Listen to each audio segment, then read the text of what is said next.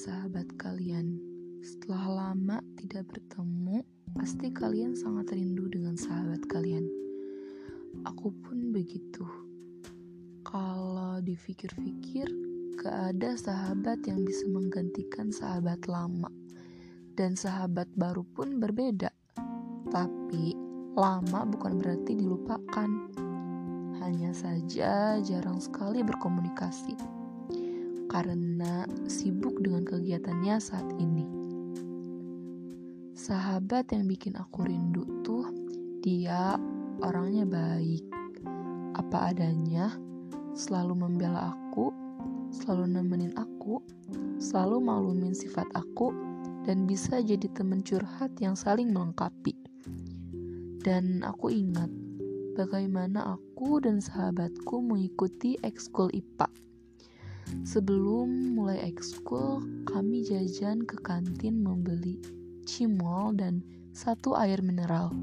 Saat itu kami hanya punya uang 2000 lagi. 1500 untuk cimol, 500 untuk air mineral. Kenapa tinggal 2000?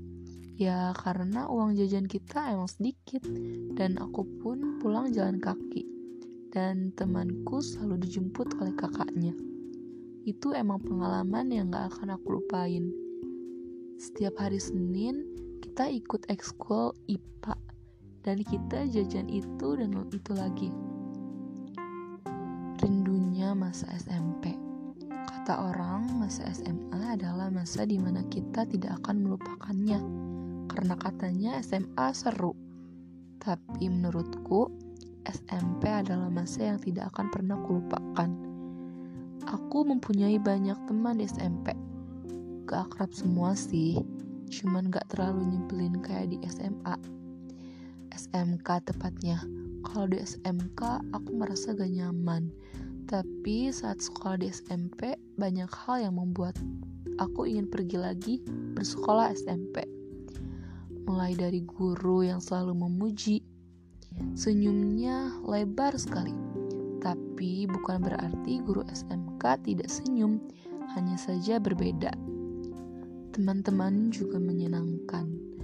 Jajanan yang serba murah membuat aku shock saat masuk SMK karena berbeda sekali dan entah mengapa rasanya beda. SMP tuh sempurna ibaratnya. Gak tahu kenapa beda aja kalau kita di SMK tuh pada cuek tapi di SMP tuh baik. Gak semua sih. Cuma orangnya tuh ramah banget. Kangen banget rasanya. Susah dijelasin. Rasa kangen tuh sedih ketika diingat lagi. Emang beda aja gitu tempatnya pun. Asri banget. Masih banyak pepohonan. Balik lagi ke sahabat. Mungkin ada hal yang bikin sahabat kecewa tapi gak tahu kenapa sahabat tuh selalu memaafkan selalu memaklumi apa pun yang dilakukan sahabatnya. Cuman emang sih kalau udah nyakitin perasaannya, ya pasti sahabat pun gak akan semudah itu maafin. Dan kalian pernah gak sih saat sahabat kalian gak sekolah karena sakit, kalian pasti bingung mau jajan sama siapa, mau ngobrol sama siapa. Walau diajak jajan dan ngobrol sama temen, tetap aja beda rasanya, kayak aneh aja gitu. Dan kalau sama sahabat tuh banyak banget hal yang dilakuin kayak curhat, sholat duha bareng.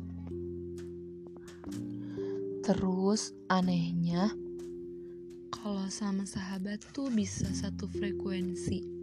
Ada gak sih kalian yang gitu? Aku bisa satu frekuensi sama sahabatku. Padahal kan beda ibu bapak, beda bulan tahun lahir. Aneh rasanya. Sahabat tuh selalu mendukung hal positif yang kita lakuin, kayak ikut ekskul, belajar bareng, dan lain-lain. Dan dulu waktu HP aku masih kentang,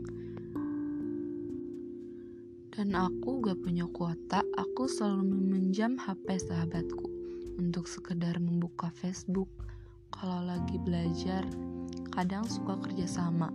Kalau misalnya sahabat kita pengen main ke rumah kita, pasti kita seneng banget. Terus kalau curhat sama sahabat tentang orang yang disuka, pasti yang lebih excited sahabat kita.